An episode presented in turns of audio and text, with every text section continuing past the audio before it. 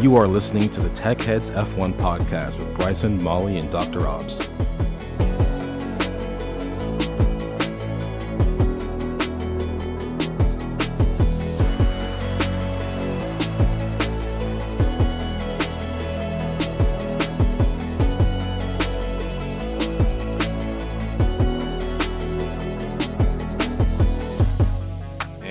Welcome back to the F1 Tech Heads podcast. I am Bryson Sullivan, joined today with Molly Oxner. Molly, how are you doing today? I'm doing good. How are you? It's finally race week again. It's been a nice couple weeks to relax and take a break, but now I'm ready for Singapore. Yeah, I, I think it's going to be really fun going to Singapore. We haven't been there in, in a few years. I'm definitely very curious to see how these 2022 cars, especially with their emphasis on ground effect, deal with a very bumpy circuit of Singapore. So I'm yeah. looking forward to that.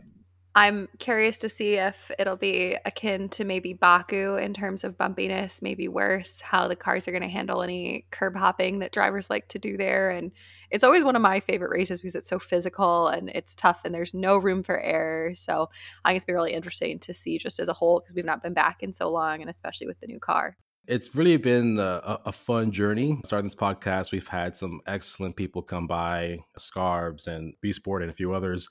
But I'm also glad to have a very special guest for this particular episode that many people actually know pretty well. He's often known as F1 Data Analysis, but actually known as Mirco Bartolozzi. How are you doing today, Mirco? Hello, nice to see you. I'm very happy to be here. I'm doing fine.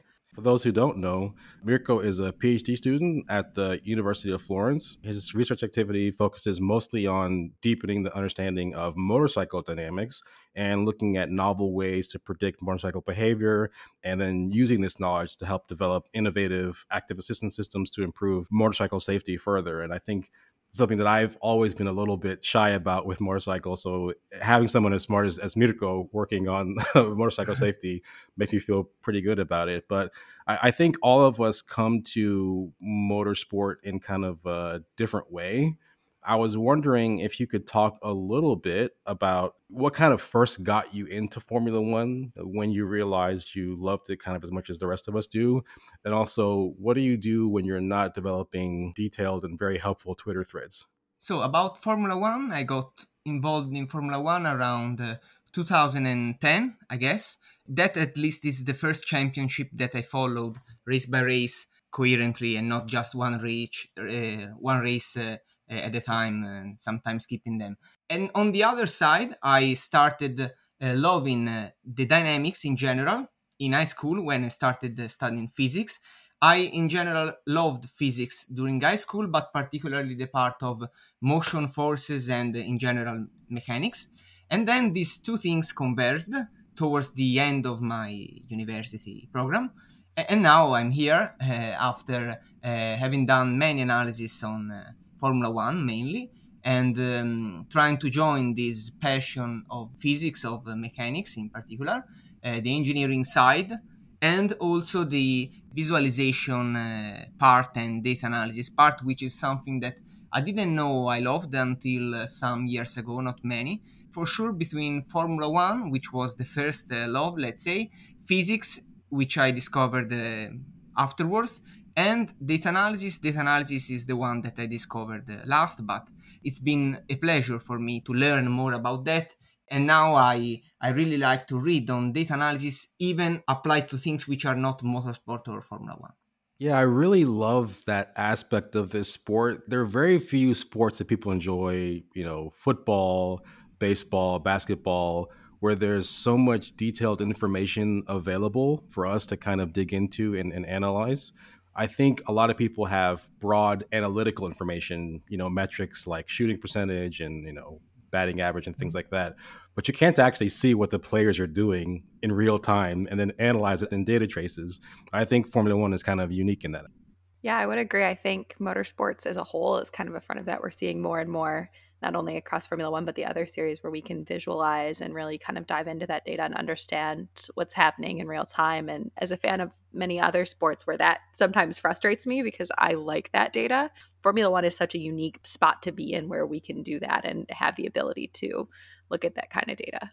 I really like um, these detailed and uh, local uh, knowledge that Formula One gives us because things like statistics, like the, the driver who won more races, or uh, uh, every time that there is, a, I don't know, a wet race, this driver has this percentage of uh, winning probability and so on, are things that describe the outcome and not the cause, let's say. Uh, to understand the cause, you have to look more into the local side of the statistics of the data. Because if you just look at race results, you know what happened, but not how it happened. While, for instance, if you look at telemetries or uh, uh, yeah, local behavior, not just a lap, but even a single corner, you will learn much more on how that outcome at the end happened. So I think we've been very lucky that we have this data uh, so the FastF1 uh, Python package uh, primarily, because without that, our knowledge, our discussions would have been more uh, bar discussions without much substance. It would have been just opinions mm, surrogated by some very like not so deep data like results, as I said. So I think we've been very lucky to to love a sport w- with this kind of informations, and maybe we love this sport even more also due to this thing. I don't think it's ever been easier for someone to get their hands dirty if they want to. And I think people who take the time to analyze this data, like yourself and Juan and a few others who have who we talked to previously, make it a lot easier than it would be otherwise. And not only that, but I think the average fan who's kind of becoming a technical savant, right? A fan mm-hmm. of the of the sport, they think of new ways to interrogate data that most people wouldn't normally show us. And for example, one of the things that I first knew you from was the attempt to actually estimate what the power levels and drag levels and downforce levels were for each of the teams and to do that in a data driven way. And one of the ways that you tried to do that was by looking at acceleration data specifically and having terms in an equation, in a curve fit equation for aerodynamic drag and power, et cetera, and realize how that would actually show up as acceleration. Could you talk a little bit about that analysis? Is kind of one of the things I think you're famous for. Thank you for for the thing. Um, yeah, um, the fact is that, as I said, I have an engineering background, and in particular, I'm very interested in the physics behind the engineering instead of maybe the design or the production aspects.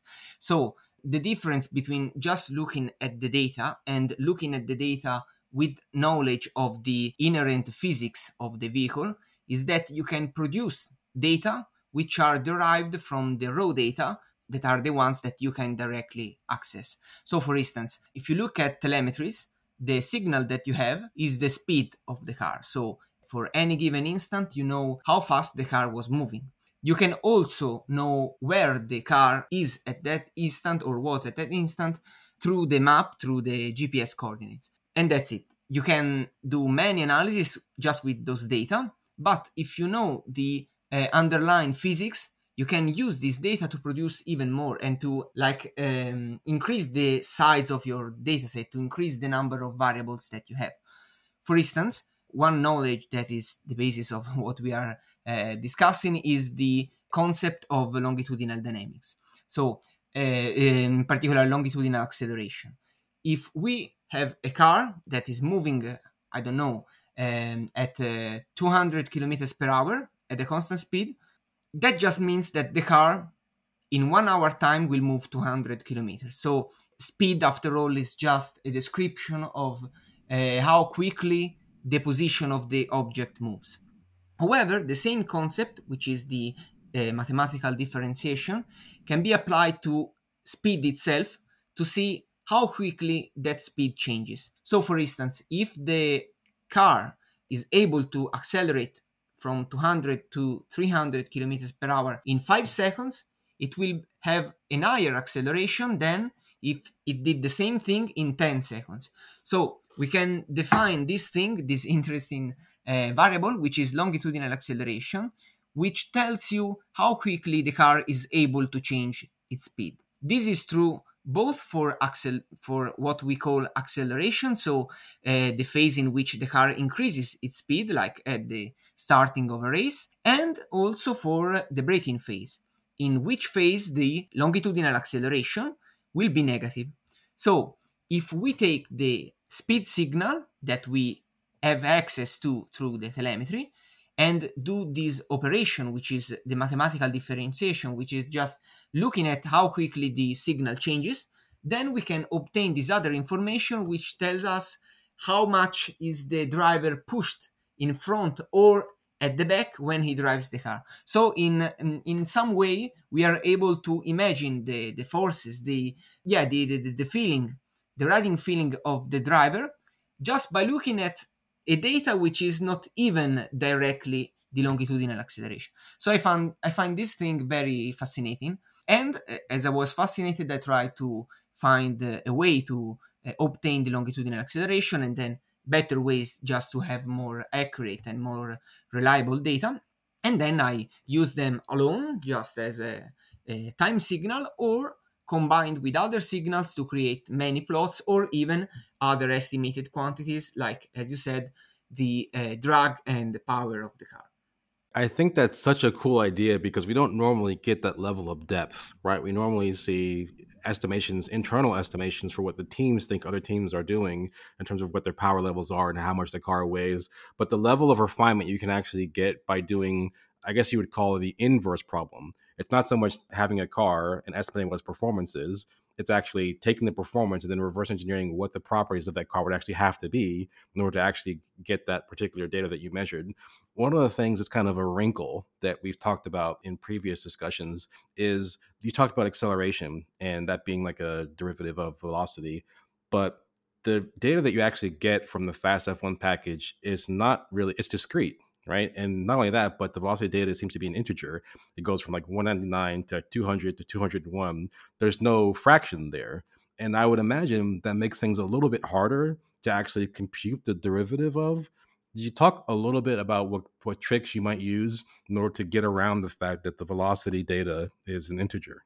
There is no silver bullet, let's say, there is no way to improve the results in a significant way, but there are some tricks that you can use to get more reliable and I would say more accurate data because after your role you are doing a mathematical differentiation which is something well known and if there was a better way we would use that.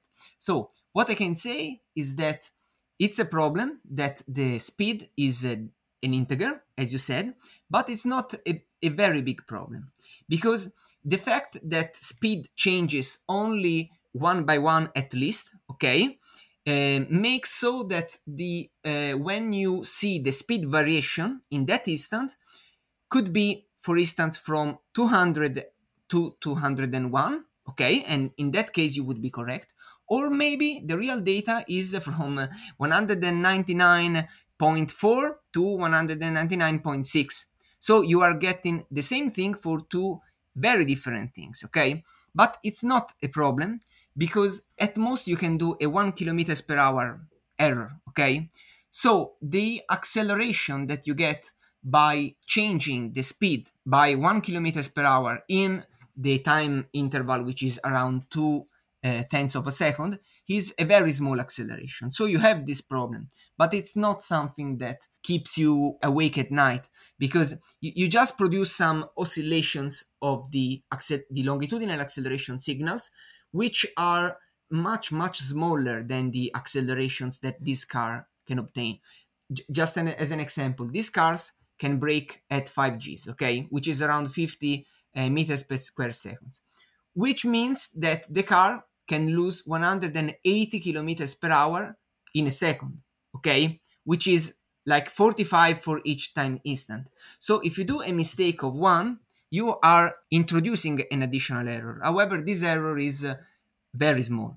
It gets bigger relatively when you are looking at uh, smaller acceleration values, okay? Like in uh, when you are trying to see the longitudinal acceleration at high speeds, there the mistake is easier to see, but it has zero mean, okay? if you do the step all together at that time instant, at the following time instant, you will be still. So on average, this error does not impact the results. So it's just um, like a casual, let's say, error with zero mean and very small amplitude. So this error in reality is not something I'm really concerned. Uh, however, there are some things that you can do to improve the results. For instance, there is just one way to calculate a derivative when you are talking about functions, but there are many ways to do that when you are doing it uh, numerically. By that I mean that you don't have a function like uh, also in high school and you take the derivative by hand, but you are, have data, okay, so speed at this time, speed at the following time, and so on, and you just see the slope in that interval, okay? There are many things to calculate that slope. The most used one is the diff uh, function in MATLAB or Python and so on, which just looks at that specific delta time, so at that specific uh, time interval. But this introduces two errors. One is that it's very locally sensitive. So if, as I said, uh, there the speed changes by just one kilometers per hour, this reflects more on the error if you just take those two points, okay? And the other problem, which can be even more significant with cars like F1 cars that can change its speed in fractions of a second, is that you are effectively shifting the signal for half a time step, okay? The, sampling frequency is between 4 and 5 Hz. So if you shift it just uh, um, half a time step, you are effectively shifting it by one tenth of a second, which is significant when a car uh. So, for instance, if you want to plot the longitudinal acceleration as a function of speed, you must have two signals which are synced. Otherwise, you are describing things which are not correct. This problem can be solved through other ways of using of taking the dif- mm, the time derivative. For instance, the one I use is the gradient function, which is a centered difference. Okay, so from one side, it considers the point after and the point before. So it uses a wider space, and it can be shown that for good data, this increases the reliability and the the accuracy. You know that better than me. And also being centered, you don't have the problem of the shifting anymore. So this is just one simple trick that you can implement very easily. It takes no more time than uh, the other way, but it immediately gives some uh, some good results and also is able to uh, already smoothen a bit uh, the data because given that we have uh, integer data with relatively low sampling frequency and the data uh, speed changes very fast. You will have particularly in the positive side of the longitudinal acceleration so uh, during the phases of traction you will have a lot of yeah vibrations or oscillations. So this uh, slightly also damps this problem. The other way to do that and is something which i do in very small uh, quantity is to low pass filter the signal and also for that there are ways which are better than others for instance you want to make sure to use a low pass filter which does not shift the signal. Otherwise, you, you get the same problem as with the differentiation. So the operation itself is quite simple, but it's not simple to know what is best to do to, to achieve that. And it's also a process of trial and error. Me too uh, have learned this thing uh, through my not through my studies also through my studies but it, it um, i really fixed that into my mind when i really tried to use that for the first time and i noticed the different results that you get for those that aren't MATLAB gurus, I just I'll quickly a low pass filter is basically just something that allows signals below a certain threshold to be shown. Things above that low pass filter are kind of basically attenuated and thrown out. I think I know it as like the stop hand. So for those that aren't MATLAB gurus, that just might be helpful to remember as you listen to this. So uh, the next question I had is you gave some good examples of position, velocity, as you were kind of talking through that. But for people that don't have engineering degrees like we do, let's talk for a second about the relationship between all those variables. So, the relationship between position, velocity, and acceleration. How are they computed in kind of uh, real life? And what are some good real life examples that people can reference when you're trying to think about the relationship of these variables? Okay, uh, I think I can do that. So, uh, we all know the concept of position. Like the car is at the beginning of the street, okay, and at a later time it's at the end of the street. Imagine that the street is uh, one kilometer long, okay, so the position just describes where the car is. Okay, uh, the first instant it was at the beginning of the straight, at the uh, last instant it was at the end of the straight. The uh, like displacement is the difference between the initial and the uh, later position. So in this case, in this simple example, it would have been a displacement of one kilometers. Okay, of one kilometer. Sorry. If you also know the time for instance through a chronometer, just to keep it simple. If you measure the time that that car takes to move from the first point to the uh, second point, you can relate this displacement to the time that the car needed in order to cover this displacement. Okay, it is a different thing.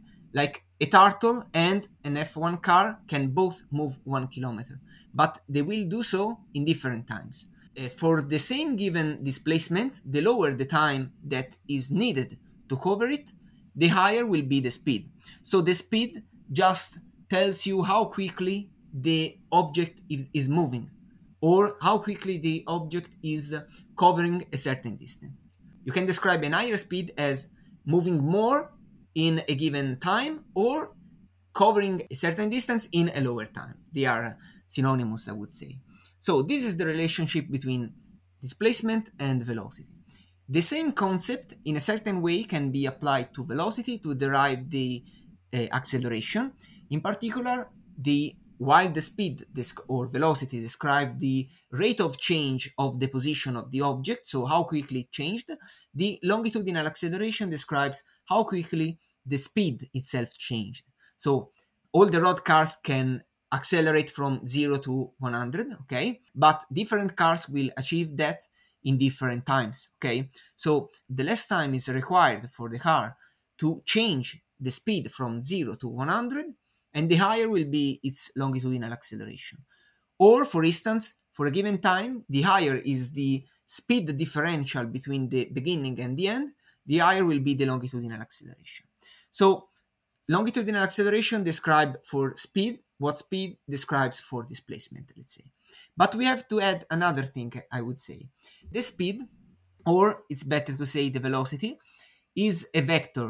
This means that it has a value, okay, numerical value like 200 kilometers per hour, but it also has a, a direction, okay? If, if you are driving on a highway, if you are driving like 100 kilometers per hour, in Italy, at least you would be lawful, okay? But only if you drive in the correct direction. Otherwise, you would still get arrested. Uh, so the direction itself is very important. Uh, we've seen that, for instance, many drivers take different lines through a corners. And when cornering, in fact, you go from one straight to another straight, which could be like uh, uh 90 degrees uh, of relative direction one to the other. Okay, so if you drive at constant speed, like 200 kilometers per hour, but you turn right, your speed in terms of amplitude did not change. You are still uh, moving at 200 kilometers per hour. So the amount of time that you will cover in the following seconds will be the same as the beginning. But what changed is that the direction in which the car is now moving is different than the one at the beginning.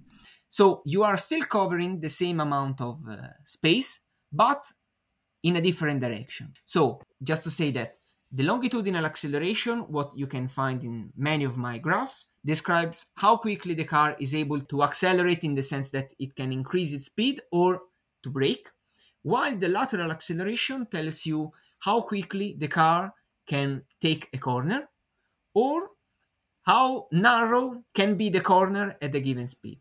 So let's say that longitudinal acceleration for the positive part tells you how much traction the car has or how, pov- how powerful is the engine, how low is the drag of the body. For the negative part, it tells you how the car is able to brake, so how much braking grip it has.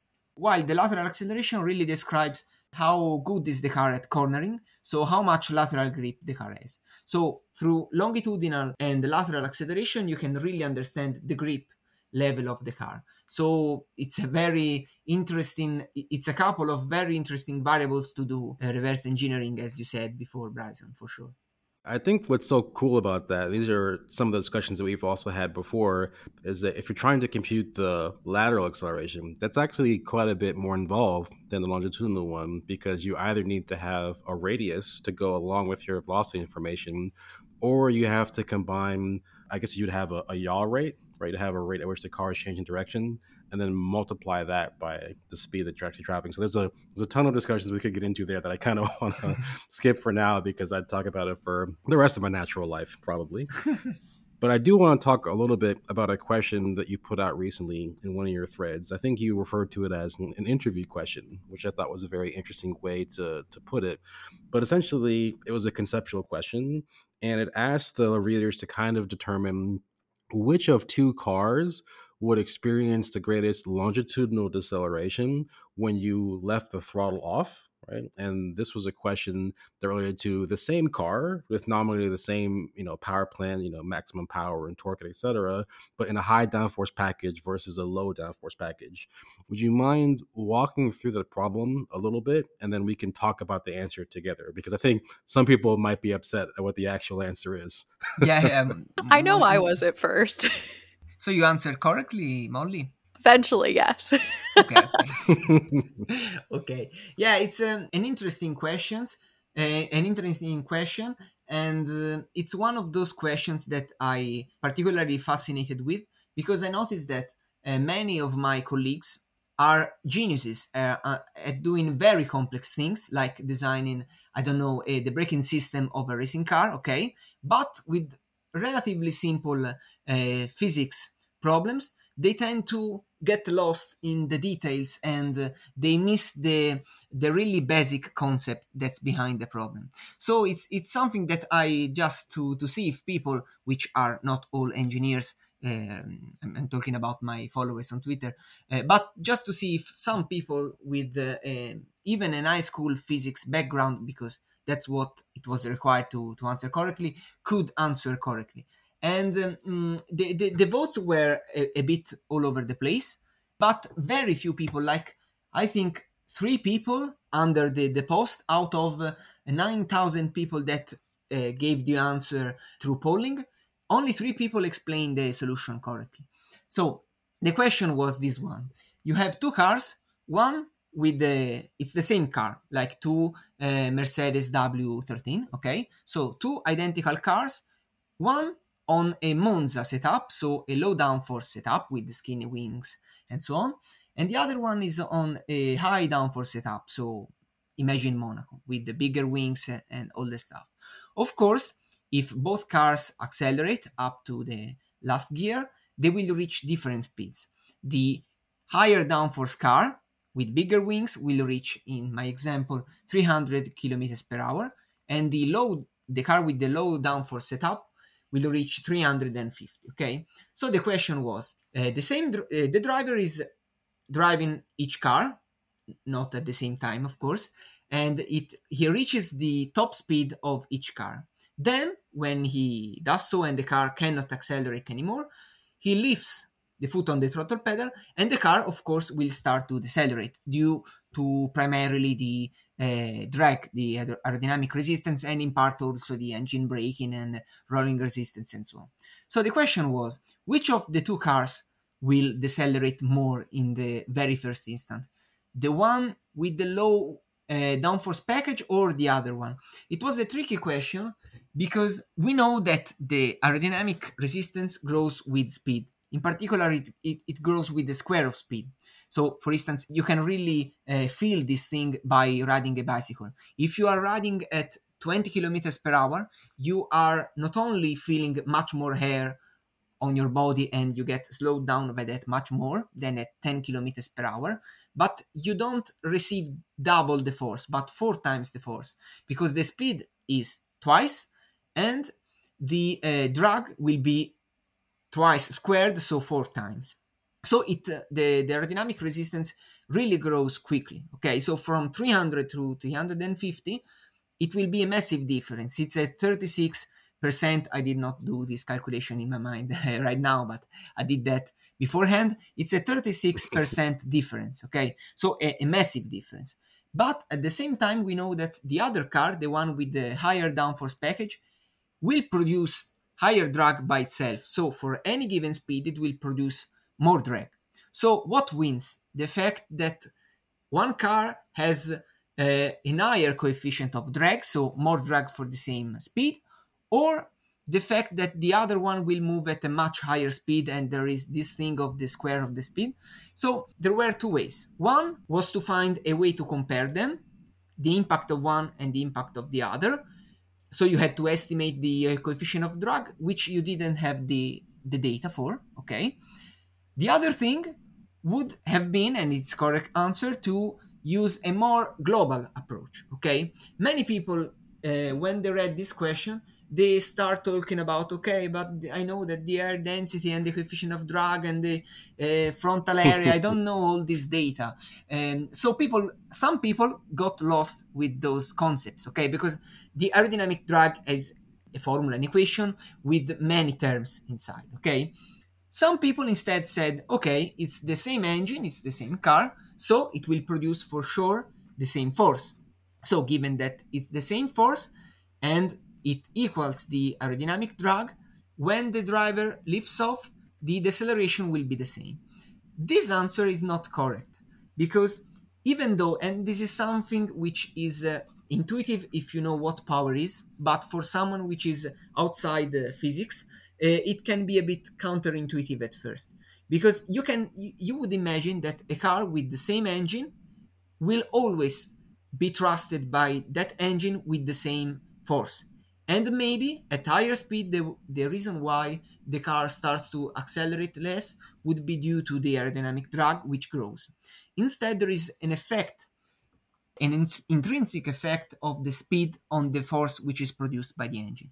This is because the uh, one of the ways to express the power in physics in general is uh, force times speed. Okay, so you can have high power if you produce a very high force, so a very high acceleration, let's say, at moderate speed, or if you are able to still push with a nice force even at very high speeds, okay? Uh, Formula One cars are able to accelerate a lot at very high speeds, and this is the reason why they have very high power, around 1000 horsepower. So the fact is that as the power is a given, you don't have to know which was the power figure to solve the riddle, let's say. Uh, but just that the two cars had the same power, okay?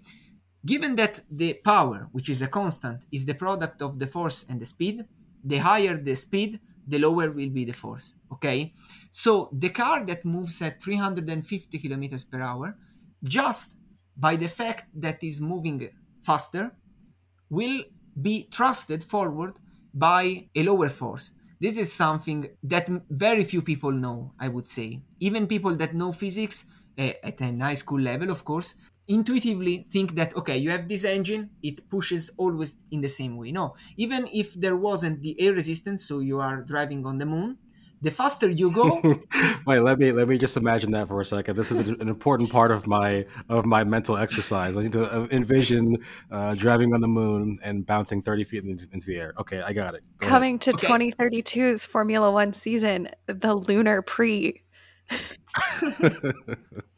So um, for instance, you can imagine yourself that is driving a, a, bicycle, okay, on the moon with the flat ground, okay.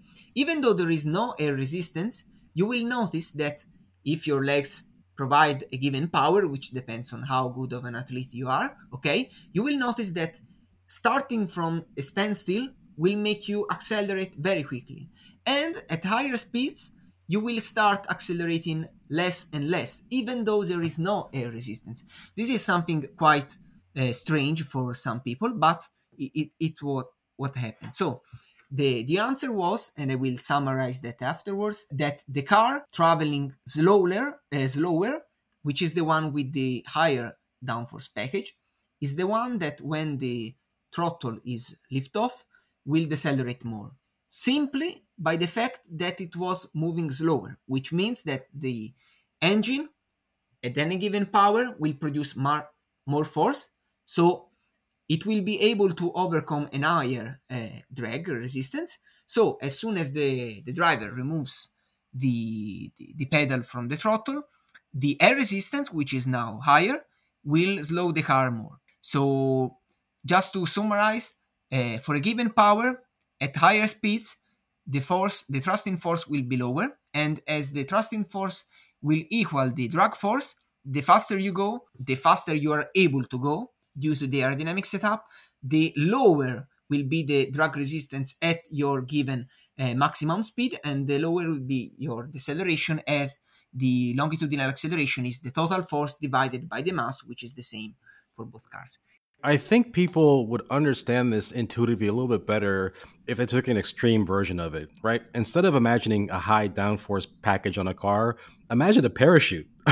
but imagine you have a massive, a massive parachute, uh, a reentry, you know, parachute on, on the back of your car, and it has so much drag that the car is only capable of doing 100 kilometers per hour, or even, or even 50, right? The ability to to travel through the air is ultimately a rate dependent phenomenon. It ultimately depends on power, not torque.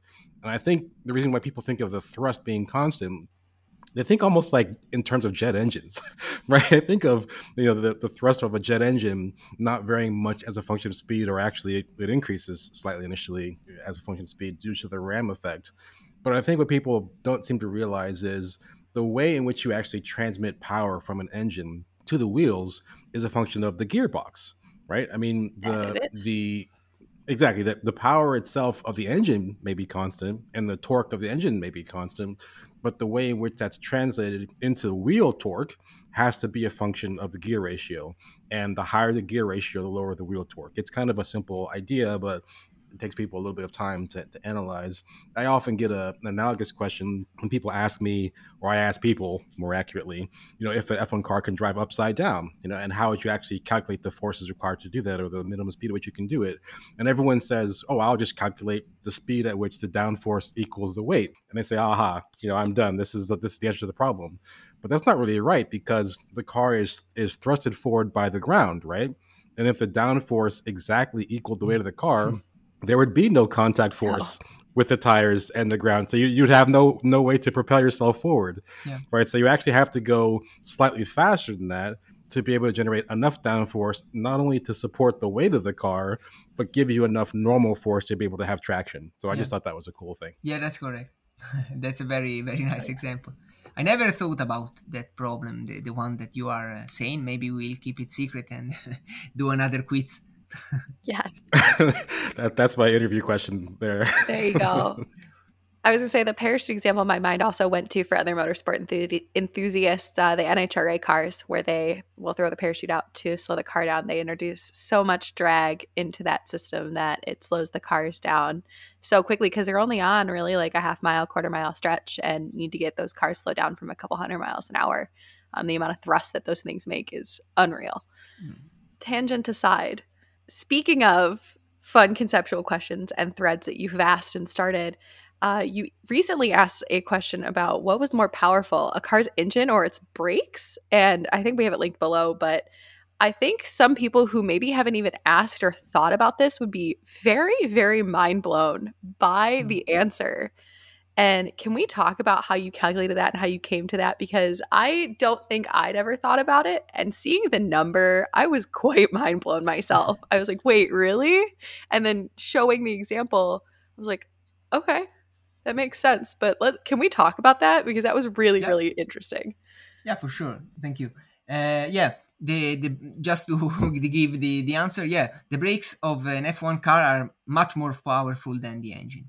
It's a different, a completely different kind of power. Of course, it's the same concept in a same in, in a basis way, but uh, it's generated in a completely different way. Okay, but effectively, the brakes of an F1 car uh, are much more powerful than its engine. This can instead be understood intuitively, I would say, because as I said, the power is force multiplied by velocity okay? So the force is mass multiplied by the acceleration of the car okay? So the mass is that. If the car is, is accelerating or braking it, it doesn't matter okay? So the only things that are here that can influence the power are the acceleration and the speed. You can understand how the brakes are effectively more powerful than the engine just by thinking at how higher is the negative longitudinal acceleration, so the uh, braking g's compared to the positive longitudinal acceleration so the traction g's okay? We are around 5 g's of uh, 5 6 it depends of negative longitudinal acceleration and only around 2 2 and something for the traction phases okay? So we've seen that the higher the acceleration the higher the force the higher the power. So given that the f1 cars brake in uh, much less time producing much higher accelerations uh, we'll have that the power itself will be higher when decelerating instead of uh, uh, having traction. But there is also, it's not just this, there is also another aspect. The aspect is that the traction acceleration is the highest at lower speeds, okay? Like in, think, second gear, third gear. As soon as the car has the traction, okay, you are around 150, 180 kilometers per hour. While the, um, and why is it very high uh, at lower speeds because of the definition of power, as as we said, and also because the drag force is very low at uh, medium low speeds. While on the opposite side, the braking G's are highest at uh, higher speeds, just because the car through the wings generates downforce, which is around uh, proportional to the speed squared. So at higher speeds, you will have a much stronger force to push the car onto the ground, and so you will have much more grip, and the car will be able to uh, stop uh, much quicker. So both things, the fact that a car accelerates more when braking than when using the throttle, and the fact that the former is done at higher speeds than the latter, will tell you that the power is higher when braking. As I said, the power is force times speed, force is mass times acceleration.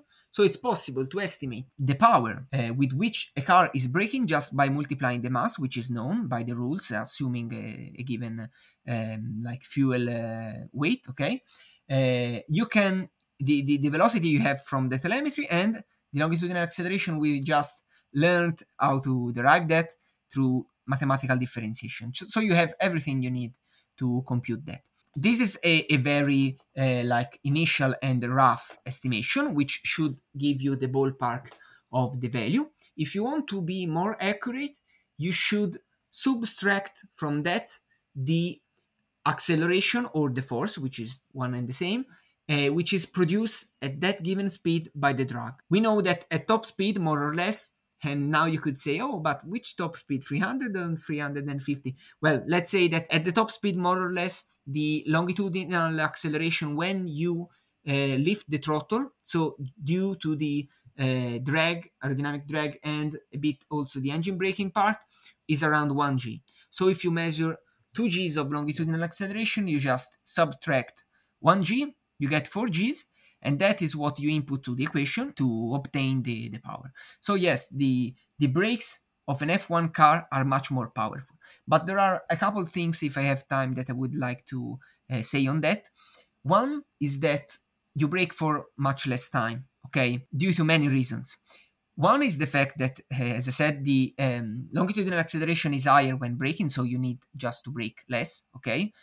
The other thing is that the resistant forces aid you when braking while reduce your longitudinal acceleration while, while uh, uh, trying to increase your speed okay? So you need more time just by by that to accelerate so to increase your speed than to decrease it okay? So you pass much more time on the straight just to fight against the drag and you can even reach your terminal velocity than with braking. The other thing is that the brakes are four, so it's not just a component. It's mainly the, the front brakes which produce the, the power, but still all four work. And the other thing is that you are not subject to the second law of thermodynamics when braking. Uh, I, I try to, to, to phrase that that way, meaning that when you burn fu- fuel, only a part of that fuel will be will convert into mechanical energy, so in movement, let's say, okay? And for that, the F1 engines have a very high efficiency, around 50 uh, percent, but still you are only producing half of what you could produce.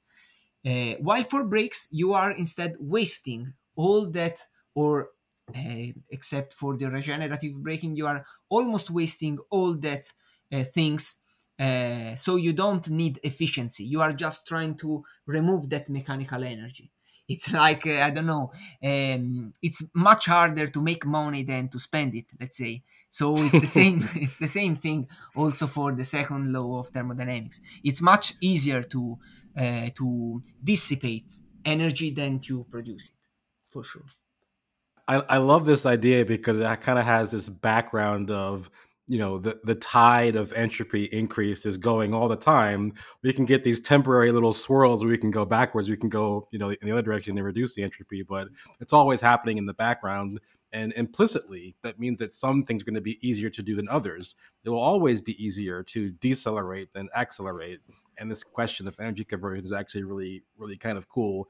I think what you described makes total sense because every time we hear about junior drivers driving an f1 car for the first time yes, to have to get their next used to the lateral acceleration, and yes, to have to get a feel for the kind of power and torque the cars can produce.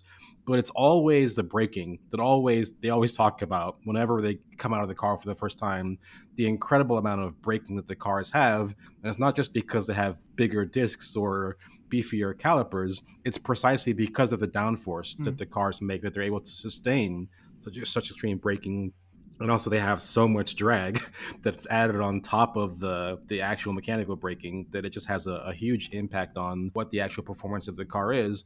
I think something you touched upon really interests me as well which is sometimes in order to estimate one parameter you could do it in a steady state situation but you would need to know another parameter that you don't know either to, to figure it out.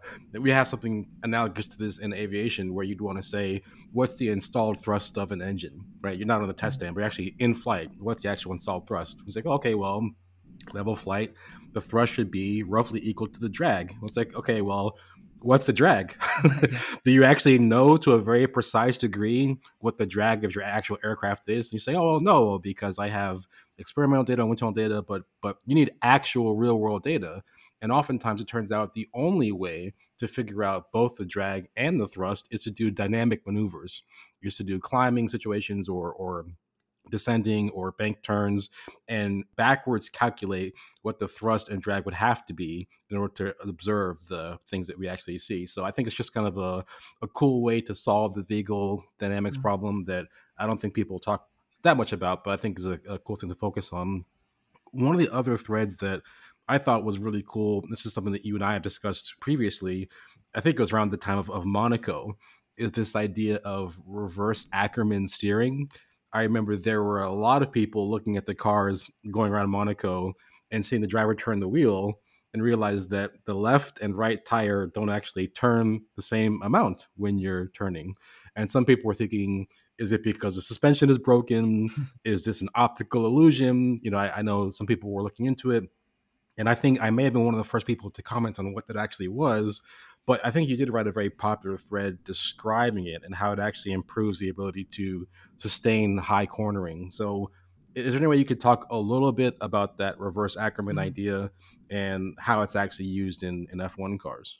Uh, yeah, it's a very interesting aspect. It's much more um, like sophisticated than other things that we spoke before okay? Because uh, it, it's something more in detail because it's uh, specific of uh, vehicle uh, not even vehicle dynamics but vehicle uh, design and construction too. So uh, the fact is that the the inner and the outer tire will not in general rotate to the same degree when taking a corner. This is something that in general is made at least for normal cars to reduce the tire scrub, so the, mm, the tire wear itself. Because if you think about it, you can understand that very well at tighter corners like roundabouts. The uh, inner tire, the inner front tire, will be on a, a, a smaller radius than the outer front tire. So it will need to rotate more just to roll well, to not, not, not to scrub laterally. Okay. This thing is called Ackermann steering. So the Ackermann steering is a steering which makes the inner tire rotate more, okay, uh, of the exact amount that is needed not to make the outer or inner tire uh, slide laterally. Okay, this is what commonly happens on road cars. In reality, no car has an exact Ackermann steering. It can be slightly pro Ackermann or slightly anti Ackermann. Pro Ackermann means that it's like Ackermann, I don't know, increased, okay? So while Ackermann says, hey, you have to make the inner tire rotate more than the outer, Pro Ackermann means that compared even to the Ackermann steering, it will rotate even more, okay? While anti Ackermann is the opposite. So maybe the inner tire will still rotate more than the outer tire, but less so than with the standard Ackermann steering, okay? In F1 cars, this thing, at least in the past, was so extreme, the anti Ackermann feature, that you could, you could really see it on uh, tighter tracks like Monaco, where the steering angles are uh, more noticeable, that uh, the outer tire actually rotated more than the inner tire. And as I said, given that the Ackermann steering is needed not to make the uh, one of the tires scrub, making the outer tire rotate more than the inner tire will produce a significant sliding of the outer tire. People could think that this is uh, um, something uh, bad, okay, and it, it is in some ways because it increases the tire wear. But we have to think that F1 cars have the ultimate goal of performance, and we know from tire testing, uh, of which I did also some research about, we know that the higher the load which is acting on a tire, and the more the tire will slide in order to produce its maximum potential force. Okay, so the outer tire is in general more loaded than the inner tire due to the centrifugal force, let's say, which will, which will load the outer tire more. So, given that the inner tire is less loaded and the outer tire is more loaded, the outer tire will have to slide more in order to produce its to extract its maximum force con- compared to the inner tire.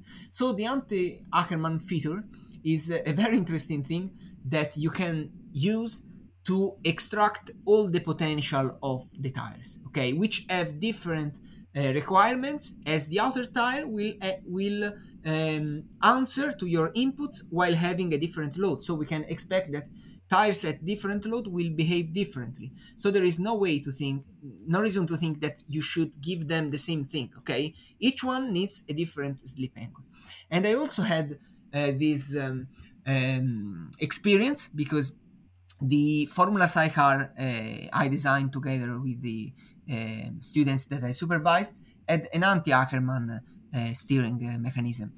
and our uh, choice was based on this.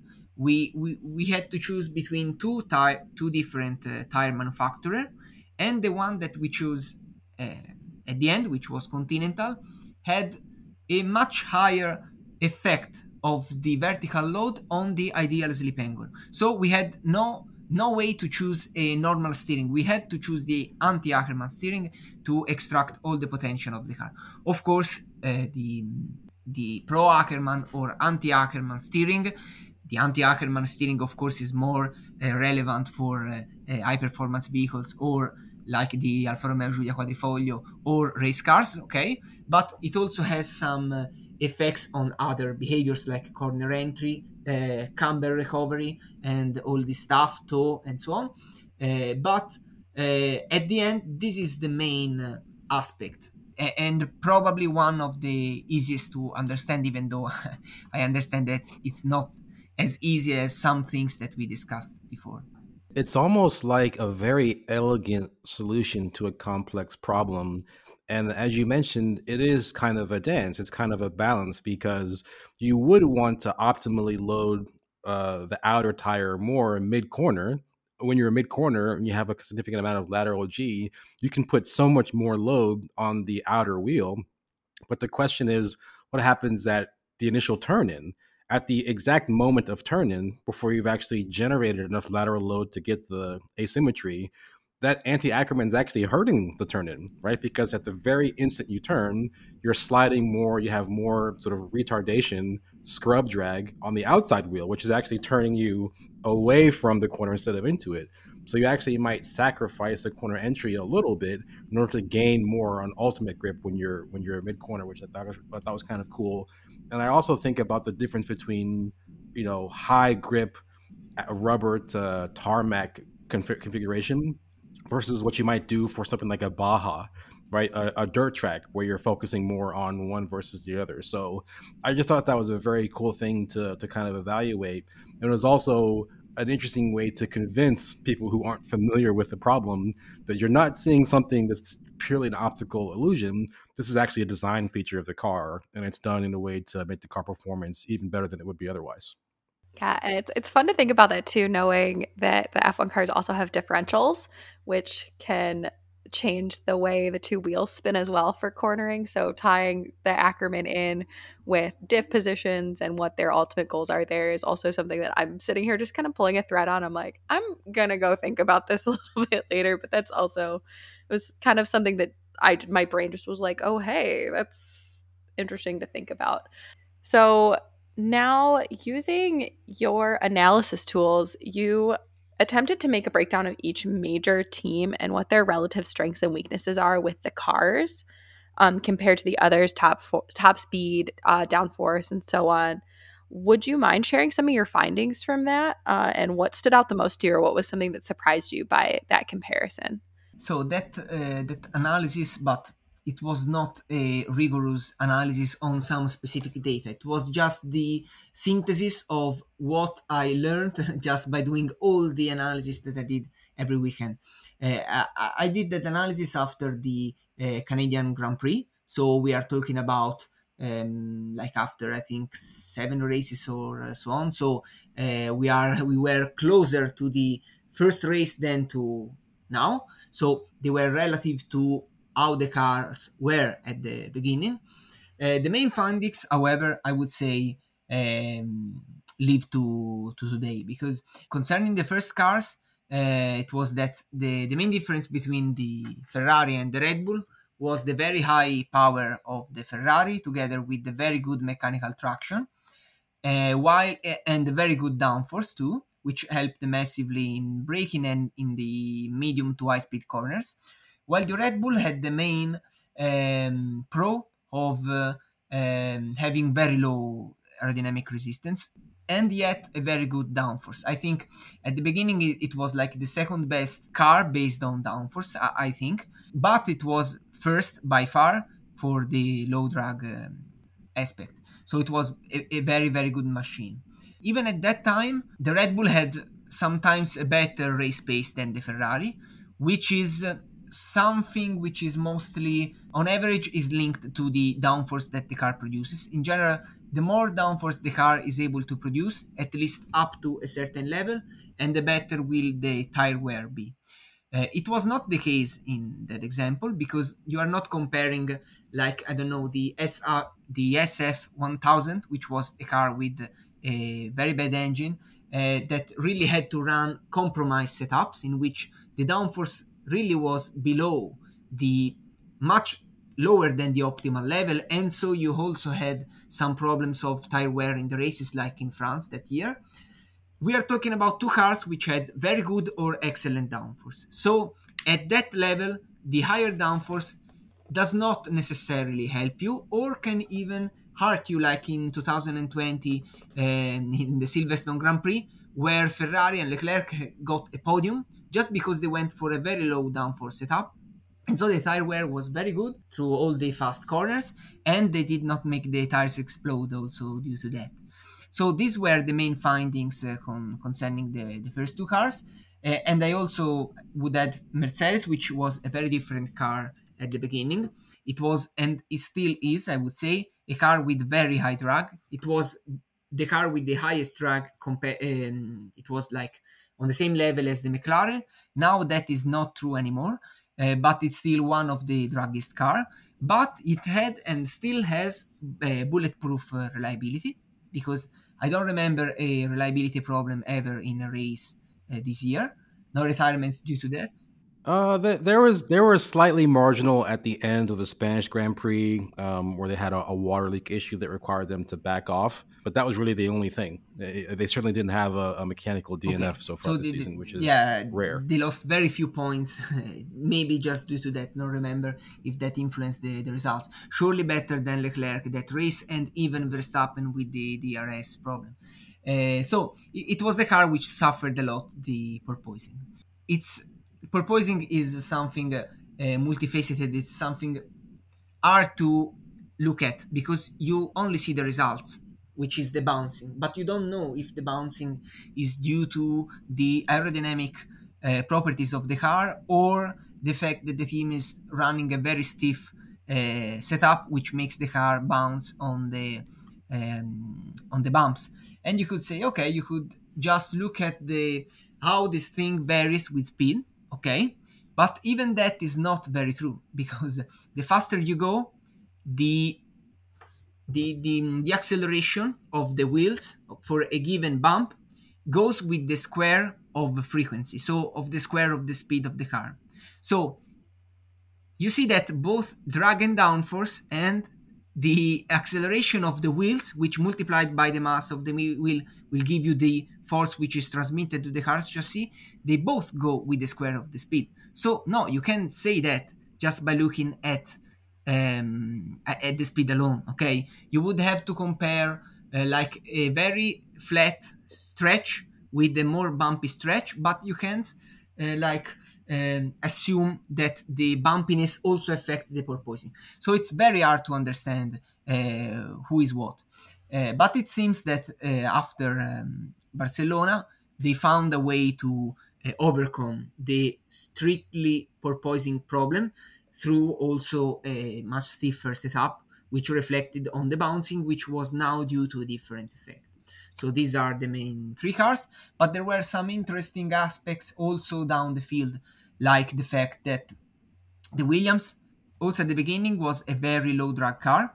And for instance, the fact that the Alfa Romeo was a very, very, very competitive car race pace wise, but they lost that uh, performance uh, sadly through the season and uh, other stuff like as I said the McLaren which instead had a very high drag. So you, you people were were talking about for instance engine power, okay? Yeah, uh, given to many rumors, Mercedes was not running the engine uh, 100% at the beginning due to reliability problems, but this does not uh, uh explain the difference between Williams and McLaren because it's the same engine.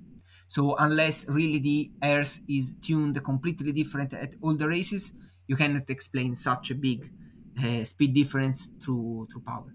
So it's uh, it's all drag related, as we said uh, before. I can imagine one escape clause there where we know that the teams have different cooling configurations, even if they have the same power unit.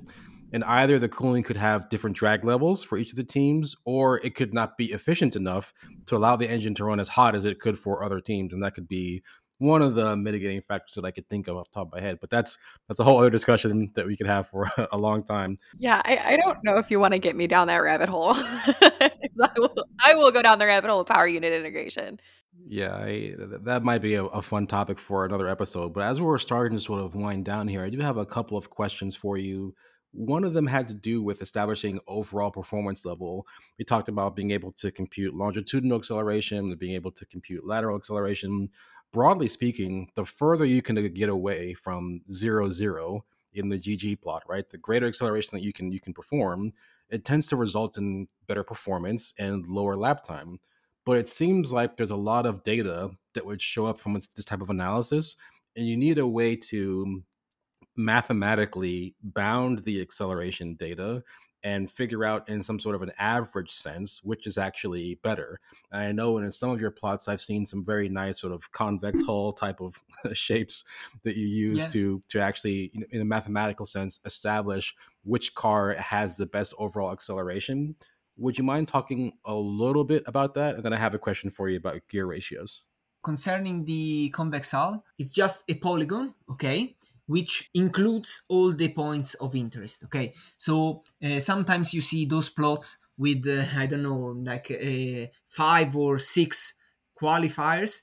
Uh, you have a, a, grade at each, and you see this uh, polygon that shows how big is the area. So it gives you an idea of, on average, which is the global situation. And I did the same thing uh, through the ggplot because uh, to determine the grip of the car, which is what we want to achieve with the ggplot, you are not interested in uh, moderate accelerations. You want to see the exact maximum values. Okay, you don't see grip when you go uh, in Curva Grande in Monza at full throttle because you don't know how faster you could have gone. Okay, you see grip when you take, for instance, Ascari. Okay, so a corner in which the more grip you have, the more the faster you can go and the more lateral acceleration you have. So the convex hull is simply the smallest polygon that includes all the points. Okay, so just by looking at the how big the the polygon is, you can see which car has more grip, talking about the ggplot, and instead looking at the shape of the convex hull, you can understand which are the uh, properties of the car and also I would say of the driver because it's quite driver dependent.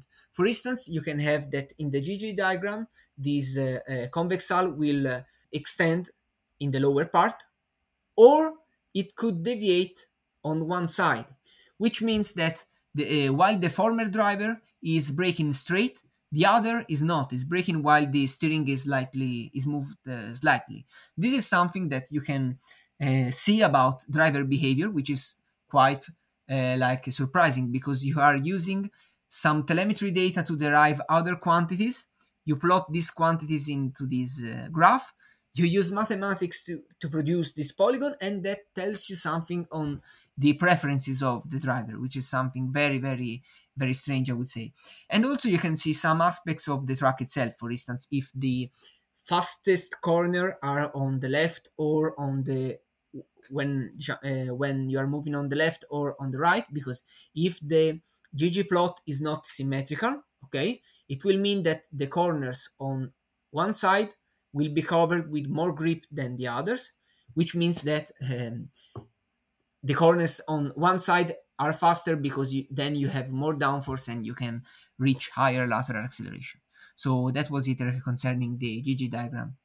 From that data that you were talking about, how do you go about computing the gear ratios and engine RPMs based on that speed data?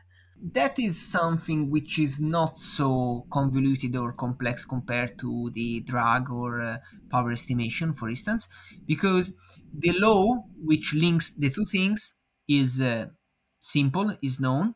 For a given gear, the uh, vehicle speed is linked to the uh, RPM in with the proportionality, okay, which is given by the length of the gear itself, which is what we are trying to estimate.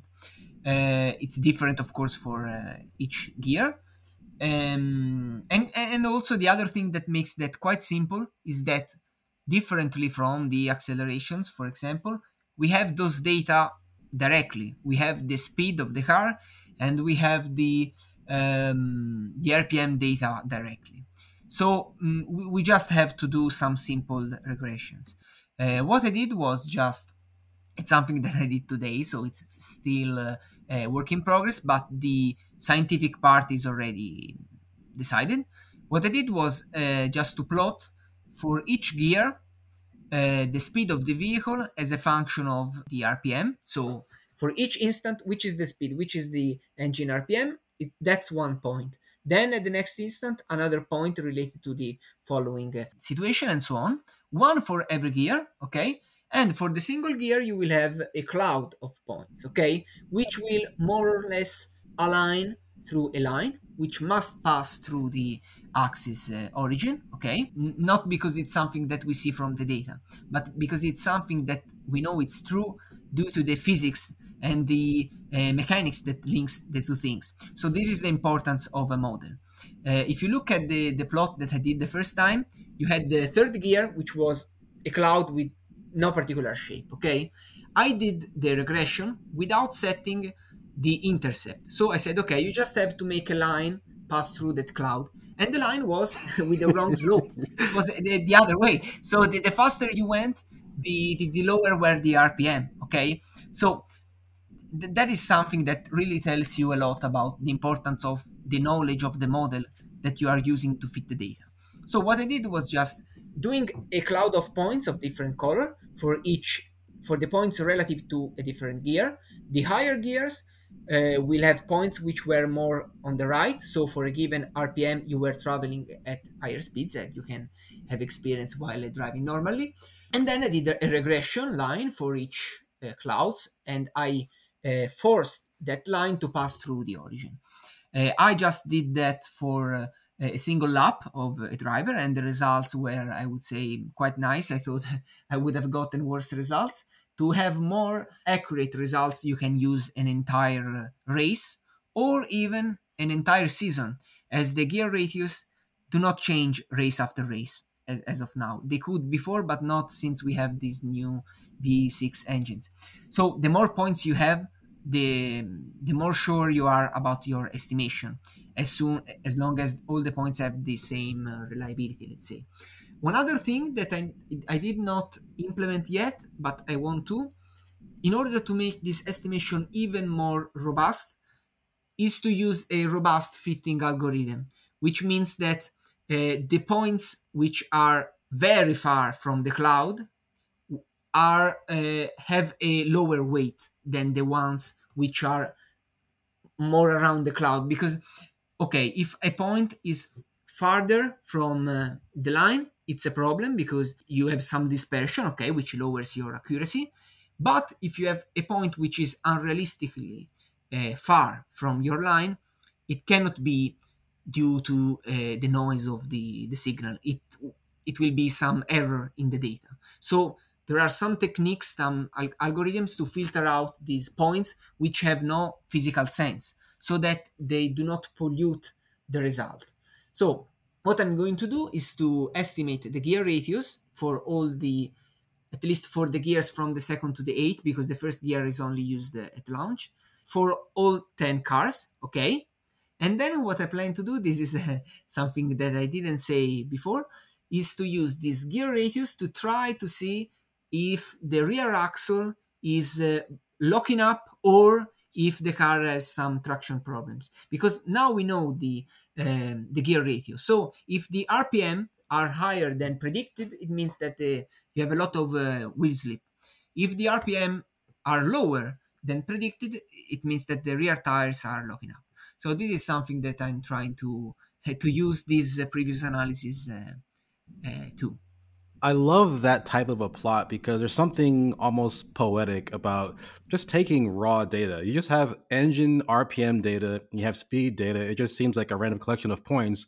But if you just go through the process, don't even worry about the regression, just plot all of these points, you naturally start seeing these clustering points. You naturally start seeing these lines emerge, and the lines are more defined at the higher gears because there's less wheel slip and variation and things like that but I always thought it was kind of a cool process to say not only do you have a mathematical model of how the actual data should look in terms of what the y intercept should be based on kinematics and the gear ratios and everything, but also just plotting the raw data automatically in kind of an emergent sense produces the lines that you expect to see based on what you know about the model, which I thought was very cool. And and thank you for shedding some light on that. This has been a, a very interesting conversation. I'm glad you've taken the time to talk to us about some of the behind the scenes things about the analysis that you've done. I, am sure many, many people already know who you are. I think you're very close to 50,000 followers on Twitter, uh, the last time I checked. But in case people don't know where to find you, where can they find you on Twitter or Instagram or your Buy Me a Coffee page? My handle is the same for all the socials. I'm on uh, Instagram and Twitter currently, and also uh, Reddit. Uh, the handle is uh, F1 Data Analysis. Okay, that's it. And um, I, I, mainly post on Twitter, meaning that Twitter is my main social. But then all the contents, the images, the analysis, and so on, I will also export to Instagram. So in case you don't have Twitter, you you can follow me on Instagram, or if you have both, even better. And for the most part, like 95% of my contents are of course free. So this is what uh, I, I, really enjoy to to to give people a uh, free um, education, let's say, in, in, a funny way on the world of uh, motorsport, of uh, data analysis, physics, and engineering. But if you, in case you want to support me, or if you want to unlock to see more detailed analysis, uh, with discussions which are suited like for this podcast but not for very short twitter uh, tweets. Uh, you can find my page uh, on my buy me coffee and by becoming a member you will unlock this additional posts and analysis. However uh, you can find me anyway on uh, twitter and instagram as i already said All right. Well, thank you very much. Uh, I'm looking forward to our next episode coming out. We have another very special guest coming. And I'm also looking forward to talking a little bit about the Singapore Grand Prix eventually when we get there. Uh, Molly, did you have anything else? No, I say we got to make it to Singapore first, right? um, but no, thank you so much for taking the time to talk to us. This was so fun and so interesting. And I love kind of hearing a little bit more about your process and some of your analyses and, and shedding light on what you do because it's awesome. I will thank you too because uh, participating to this podcast has been very, very pleasant. I didn't know that we would have this uh, ability to uh, focus really in depth on the technical details. Compared to other podcasts, I would say this is uh, the one that goes more in depth on the analytical and technical aspects. And I really enjoyed that because it was like a discussion with with colleagues, with other uh, guys doing research or working on the field. So it's been a, very pleasant hour and something, uh, and I really enjoy discussing these uh, these results and analysis. So thank you again for having me and also to, to give me this all right, that'll do it from us. Thanks for coming on, Mirco, and we'll see you guys next time.